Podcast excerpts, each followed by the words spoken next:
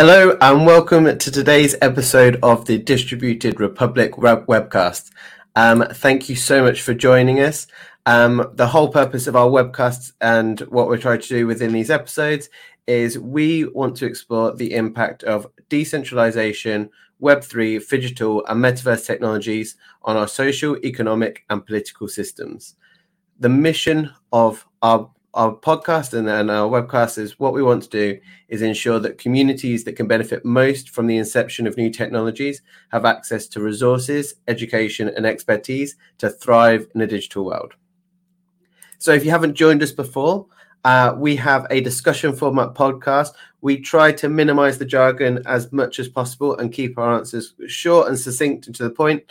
Um, but as you can imagine, when we're talking about a he- highly technical world, um, it's not always possible. So we do have a Web3 terminology guide that you can download at www.stan.store forward slash Jamie Bykov Brett. It's been created by our friends at Cybergear. It has over 200 terminologies uh, of what's used in Web- Web3. So, really useful. So, if you hear something that you haven't picked up on before, you're like, that's new to me, it's a great place to be able to start. I'd also like to welcome you all to add your questions and comments in the comment section. If you're on LinkedIn, YouTube, Facebook, um, we can see them. So, what we'll try to do is get round to any comments or questions at the end of the webcast. It's a really exciting one today. We are going to be looking at demystifying decentralization, specifically from a legalities and governance perspective.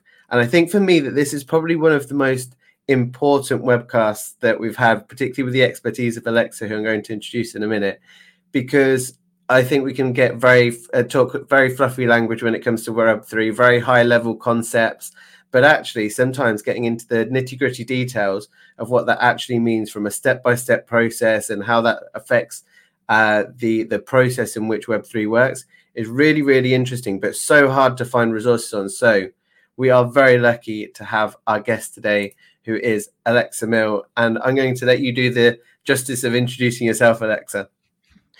Thank you so much. And thank you for the invite. It's great to be here. And I'm really looking forward to today's talk. A bit about me I'm a legal professional who built her career in tech startups. Since I joined blockchain, I was mainly involved with DAOs, supporting DAOs with establishing frameworks for governance, operations, DAO education, which is extremely important, community building with a, with a focus on legal and compliance. Um, I am a DAO consultant where I consult and advise projects on how to establish their governance, their operations, and how to be, basically uh, build build a healthy and sustainable DAO. And I also have a podcast called DAO Today, which is again aimed at educating on DAOs and the legal and re- regulatory challenges of the environment. And can you tell us a little bit more about your podcast DAO today? Because I think some of your posts on LinkedIn and just the, the information that you put out there uh, is really, really useful. So just yeah, give us a bit of an oversight about what it's talking about and, and how people can get involved with it. So DAO Today is an educational podcast that hosts a variety of different uh, talks uh, so far, to be honest, I had mostly legal and compliance experts that have been involved in the space for a while, but are deeply involved in the industry in different uh, ways. The goal of the podcast is to um, is to provide the same way you're doing provide a good resource where people can go and listen and watch and get some information for people who actually know what they're doing and they have the expertise in that specific field. And hopefully people can learn from them and hear new things and understand how they can build how they can build better and more and more sustainable projects I think that that's such a, a, useful goal for what's happening at the moment because, as I said, I have scoured the internet for this kind of information and I've spoken to I think maybe about three or four legal professionals now with very conflicting and different expertise, and some going, "Hey, well, it might be a bit like this, but we haven't quite explored it yet, or it's so new, uh, this hasn't come about," and uh, which are completely valid answers. But it's always nice yeah. to be able to kind of get that expertise from someone who's been working within that that uh, industry and that those kind of projects for a while. So, oh, go, sorry, go for it. No, I just wanted to add, like, I completely agree with you. I was building a, a course for a school where I'm teaching DAOs, decentralization, governance, and tokenization. And I found so many conflicting resources online. And I was like, if I didn't know from my own, own very own experience how things in DAOs work, I would be so confused and I really wouldn't know what is actually happening in the world of DAOs because there is not really consolidated information and uh, there is a variety of articles out there and uh, they contain really basic information and i think some of the information some of the the rest of the articles were just built up on imagination and assumptions how decentralized autonomous organizations work and how environment actually is built and established so yeah, I mean, thank you for for having me on. It's great to be here and to spread to spread the word of DAOs. it's very exciting to have you on, and as I said, just some of that nitty gritty knowledge is going to be really interesting. So let's get started with some questions. The first one I have, which is why does decentralization matter, and what are the benefits? And I think this is really important as well because quite often uh, when I'm speaking to people, they're like, well, why wouldn't you just do that using a very centralized methodology? you're like, well, it's not necessarily always producing different outcomes. So I'd love to kind of hear the insights of, of decentralization and what the benefits are. Yeah, I mean, um, I would just like to to mention the very beginning is that not every project, not every business or product uh, can go and should go decentralized because some projects and some ideas are just not for the not for the industry not the way it's just not where their place is. And that is perfectly okay because centralized world exists and we need to coexist like it or not um, and why would one want to go decentralized well i think it really depends on the per- on, on personal mindset right like and the way you want to build um, a central traditional centralized world, in my opinion, has so many limitations and so many constraints. And um, even though some of the relationships are heavily regulated, it's still highly exclusive and mm-hmm. very limiting to those that might might not have had might do not have equal opportunities as others. And decentralization solves precisely that issue.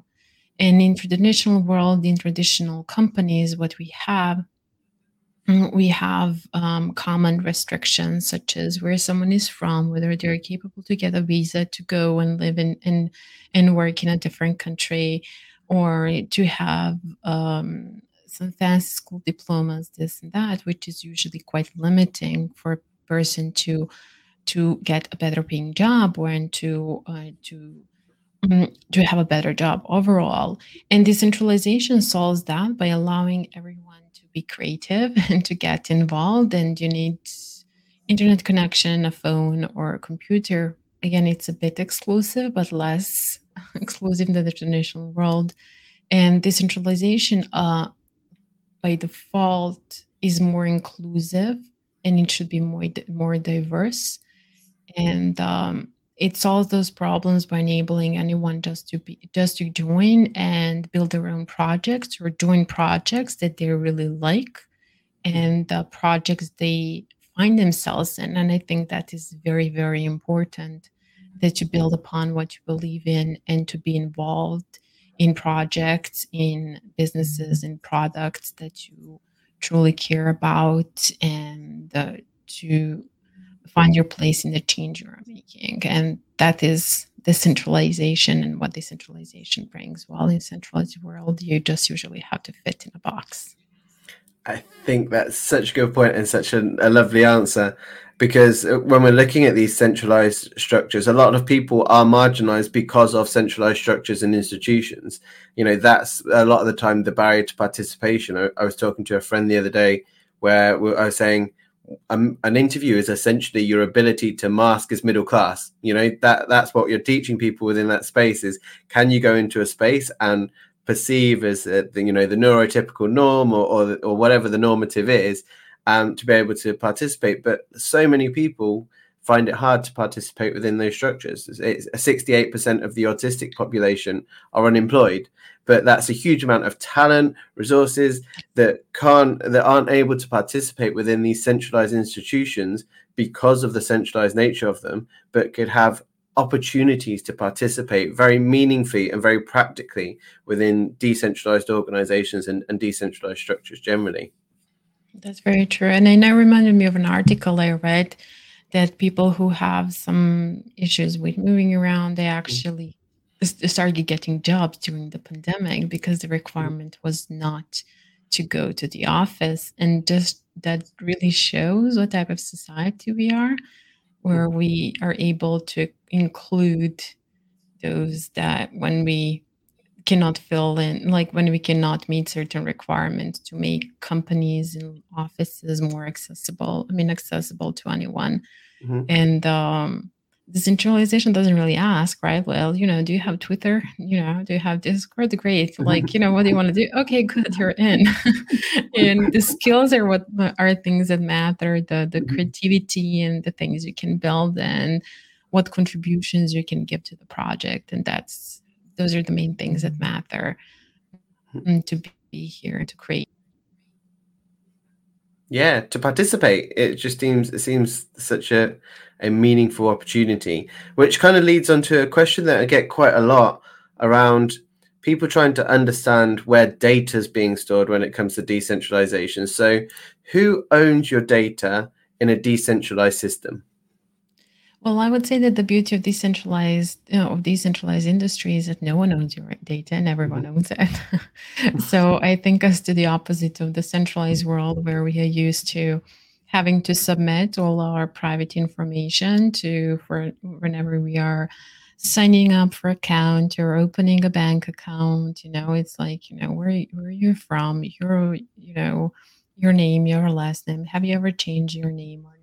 how old are you how old you're not things like that so usually have to fill out bunch of uh, answer a bunch of questions submit so many documents so many personal information to these institutions to get an account opened and those same institutions can cancel your account whenever they please for any reason without even having to give any explanation or mm, a period where you can withdraw what you need or get information from your account. So that is the beauty of the industry that that that's removed, right? So mm-hmm. no one knows your um, no one ideally no one no one owns your content no one owns your information but you. Mm-hmm. so i would say the answer is no one knows it everyone knows it but you own your your own.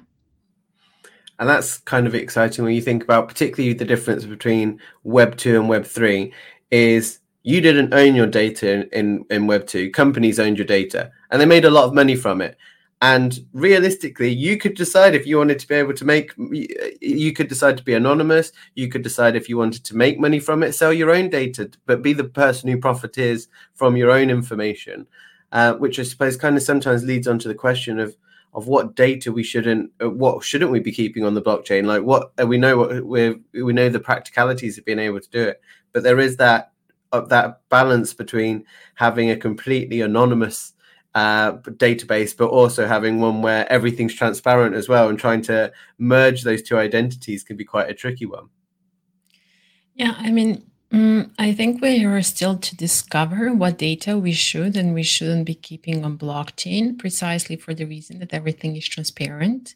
Mm-hmm. And um, I think it really depends how comfortable one feels to keep their data on chain. And I think we need to really reach that um, security level where we can where we can really store the data on chain without having to worry that something's going to happen to it, right? So someone, mm-hmm. someone's going to hack, or um, we can have some bad actors.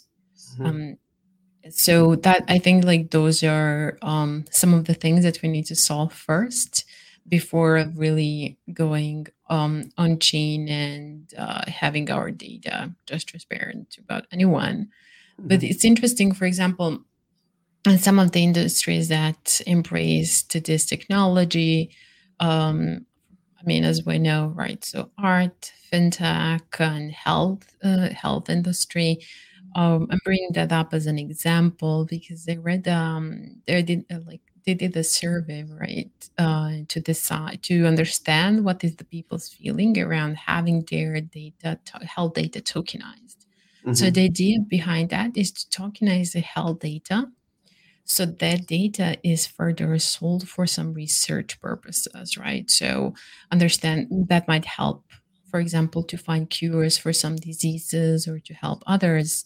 And they did survey in Switzerland, in Germany, and in Switzerland, uh, really good, uh, really high percentage of people said that they would agree to tokenizing their health data and having it shared with, you know, with relevant companies in exchange if they got a discount on their health insurance mm-hmm. and um, if they could uh, if they could have the option also like to choose who that their data is uh, shared with while in while the Germans were a lot more skeptic when it comes to selling their health data and they wanted to have the right to decide whether they want to share that their health data with that with that specific company or not. So that is one example of how we can store our data, very personal, very private, and very important data on mm-hmm. chain. Mm-hmm. And um, while I'm a not big fan of that, even though it can definitely help humanity, but we know why we're being skeptics about that. On the mm-hmm. other side, tokenizing all your health data would actually enable you to get all your medical history anywhere in the world, right? So imagine you are traveling somewhere and uh, some unfortunate event happens, your doctor asks you whether you received these vaccines or this medicine, you would be like, well, you know, honestly, I have no clue. But yeah. having that ability to access your medical history on chain, it would actually allow you to probably get like even better care or to get better prescriptions. So I think it's really a lot about balance mm-hmm. and um, what we are ready to share and to put on chain and uh, um, and feel comfortable with it. Yeah, and I, I, that kind of reminds me of where uh, when I'm trying to explain blockchain to people, I'm talking a lot about it. You know, it's a decentralized database at the end of the day at its at its very core. But if you were practicing and you you were learning a new CRM system at work, you'd get to go you'd go on the practice database first. You don't they don't put you on the live system. They go hey why don't we go a little bit on practice? I suppose one of the one of the dangers sometimes from a blockchain perspective is when you're practicing you're practicing on a live system that you you can't delete data from. You can change it you can move it but you can't delete anything that's on there. So you have to be very aware of what's going what what's happening on there even when you're just learning through systems although there is obviously a lot of practice systems out there but do you have any recommendations for people who are kind of starting to learn their journey on blockchain and want to be able to get familiar with how to utilize it? Well to be honest when it comes you're completely right. Like you know mm-hmm. once you put it you cannot get it out there. So i would um i would recommend really doing a thorough research, talking to people. Maybe someone had a similar mm-hmm. experience they can share. Um, get into groups of people that are really focused on that data privacy, data sharing, and get both perspectives and understand the ups and downs. And um, I would also probably recommend do it gradually, right? So do mm-hmm. not put everything out there. Wait a bit, do it in steps, right? Like, and see how it goes. And the more you feel comfortable and the more you know, then if you see that's the way to go, yeah, I mean, sure, then do it if if you're ready, if you're ready for it. And um, when it comes to blockchain, as blockchain, um, well, I would say that blockchain uh, can the blockchain application can be quite wide, but it's not for, for everything. And um, I think it really matters when you're thinking uh, to go blockchain, to put it that way, is to really check whether you find yourself, whether you find yourself in this environment and whether this is the place where you feel comfortable building and being.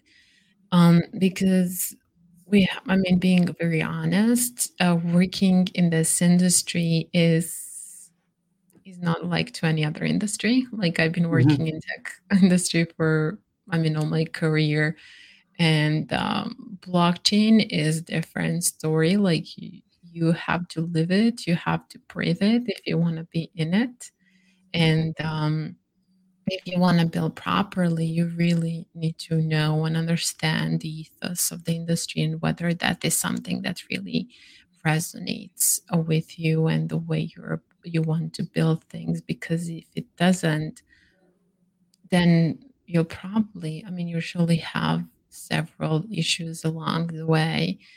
Um, because you're you're building not for yourself, you're building for the community and for the better tomorrow. And um, you really need to see whether that's something that resonates well with you. Definitely. I was explaining to someone the other day that you know if a project benefits from being community owned community governed and interoperable then a blockchain's your way forward. But if it doesn't benefit from having those elements then it probably is going to be something that stifles that moving forward rather than necessarily enables you to move forward with it which can be quite a quite an interesting decision to be able to come up with, which leads me very nicely onto my next question, which is who is regulating decentralized systems? Well, ideally, decent, decentralized environment is self-governed, mm-hmm. but as we know, that's not really doable because we have we have traditional world regulations that we that we need to comply with and we need to follow. So again, like ideally, decentralized organizations and the decentralized projects are would be should be um, hopefully would be self-governed, where the community, where the people involved are building out their governance in accordance with the community itself, with their goals, with their mission, with their vision. Um, because each and every project is different and there is no one solution fits them all and in order for a project to be successful, it needs to build the governance that fits them, that fits them well. And uh, when it comes to agreeing with the with the legal and the regulatory of the centralized world, well, unfortunately, it's not hmm. us deciding that, but I definitely hope that in the future um, that will be possible. That there will be an agreement between the centralized legal world and the on-chain world when the on-chain world will be able to self-govern and still agree and comply with the centralized world without compromising its nature. I'm not sure how much this answers your question. no, I, th- I think it's really important to kind of uh, recognize that there is obviously our world is built around these centralized institutions. You know that that is how our how our whole our world works, and one of the reasons that this is this webcast is called distributed a distributed republic is because that's uh, the the whole governance around having a decentralized governance system, a, a, a, you know a country that could be entirely decentralized, and exploring some of the the legalities around that. And I, and I think one of the real differences when we're talking about decentralization is it's not just about what the technology can do. And me and Alison talk, talked about this quite a lot in our last episode. Is there's a mindset shift that has to happen. You have to fundamentally believe that people who are able to have more influence over their own policy, more influence over their own rules, will come up with better situations for themselves and the people that are part of that community. And if you don't have that mindset, the technology is not necessarily going to enhance or, or or support you in what you need to be able to achieve. And that's quite difficult for people to understand that there almost has to be a philosophy behind the technology rather than just the technolog- technological capability. I mean, you can have the best tech ever. Like, let's be honest, you can build the best tech ever. You can build the best product ever. Uh, but if you're building in, in this industry, if you don't have the community, if you, you're not building in a decentralized way, that tech is not going to last. The project is not going to last because um, there is no supportive community and there are no, mm, there is no that, there is no people behind it to push that. I mean, it's a lot different in Web two right? So in Web 2, you need to come up with a great business idea, with a great product idea, get some funding in, build a tech, and sell it. you have consumers. And uh, the better marketing you do, the better brand you build, the business just flows. But decentralization is hopefully opposite of that. And we're mm, this environment is community based and community focused and with what matters first is the community and how you build that community and how you build around that community. And then you build the product and the tech, right? But it's also very important to is to say that um, if you build a good community but you have very bad product, I mean, if you don't have product at all, I mean, still it's not going to work mm-hmm, so you have mm-hmm. to have those very both components so the project itself is successful and um, has the future um, but shifting from that web 2 mindset where profit comes first is crucial to build and to be successful in this environment amazing um, Fantastic. My next question is What role does community play in decentralized organizations and how they're governed? Which is a really nice follow on from what you were just saying.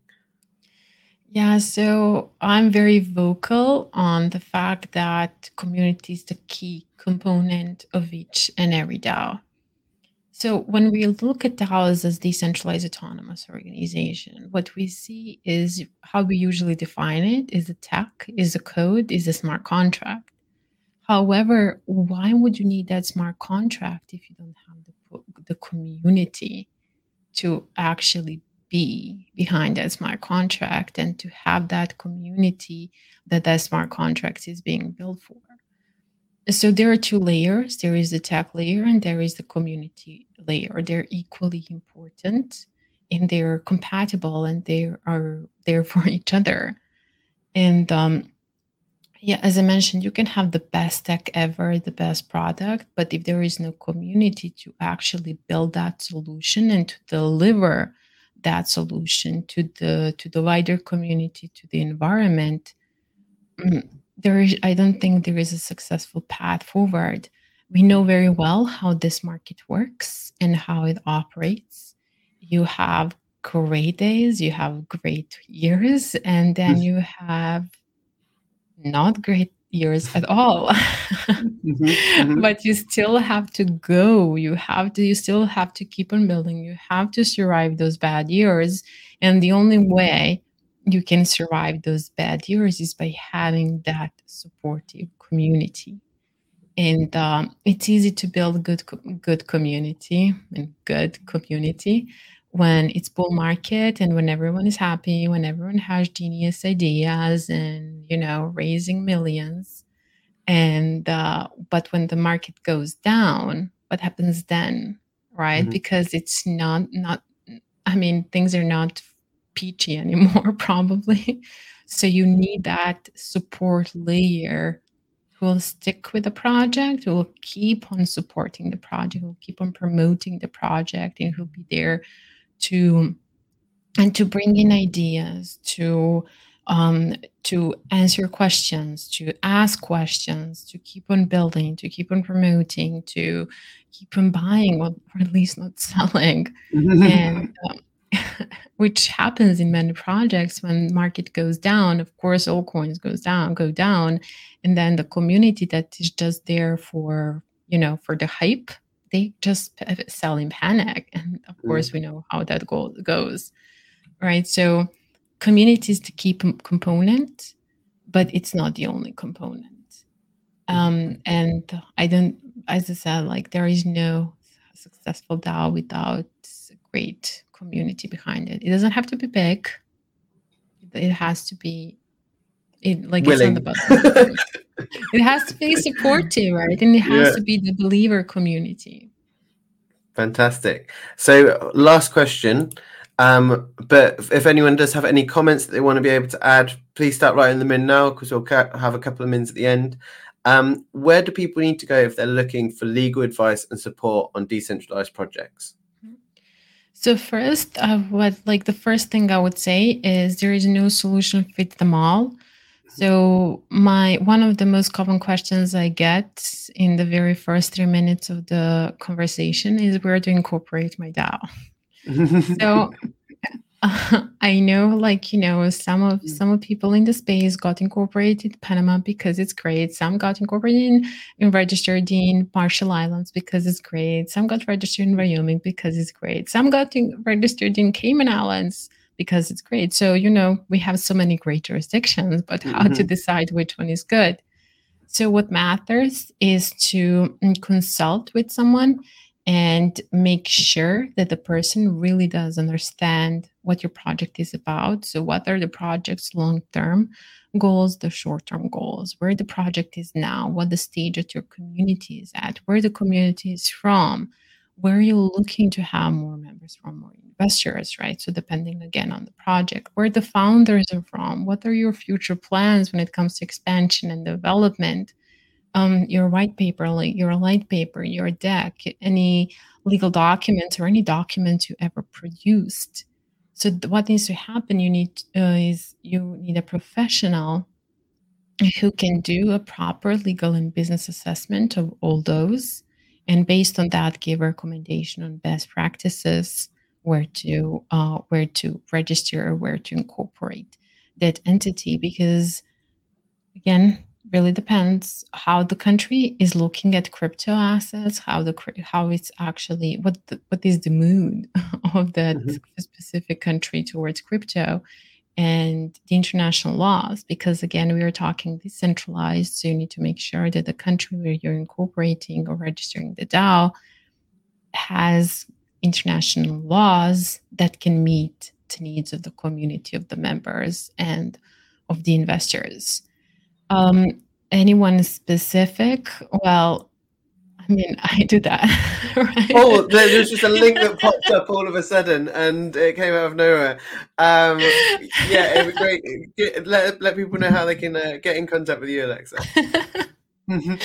yeah, so I mean that is what I support with building the governance, building the operations, of course, everything with the legal and compliance, and uh, we operate globally, so we are not tied to any specific uh, jurisdiction, and we have quite a good network of legal and compliance mm, experts that can support uh, the industry and the projects. Fantastic. Well, we're not inundated with questions, but that's because I'm pretty sure we answered them every single one that we possibly could. Um, but some positive feedback coming in. Thank you, Sharad. Um, so I just wanted to say once again, thank you so much for taking your time out of your day to be on uh, this webcast with us. Uh, really means a lot, and I think it's super useful information. It's some of the most valuable insights that I think people need when they're looking at this world of decentralization. Um, if anyone's looking to, they can join our community um, on www.distributedrepublic.xyz or by following distributed uh, distributed rep um, and also, if you want to be able to download any resources, um, you can go to the Stan store, which is stan.store forward slash Jamie Bykov Brett. And if your organization would benefit from workshops related to decentralization, metaverse, digital, um, then do get in contact and we'd love to be able to support more. So do get in contact with me. But once again, thank you so much for your time, Aléksa. And I look thank forward you. to working with you more in the future because it is really, really useful to have uh, this special speciality when it's so difficult to be able to come across. So thank you. And thank you so much for the invite. It was great talking to you.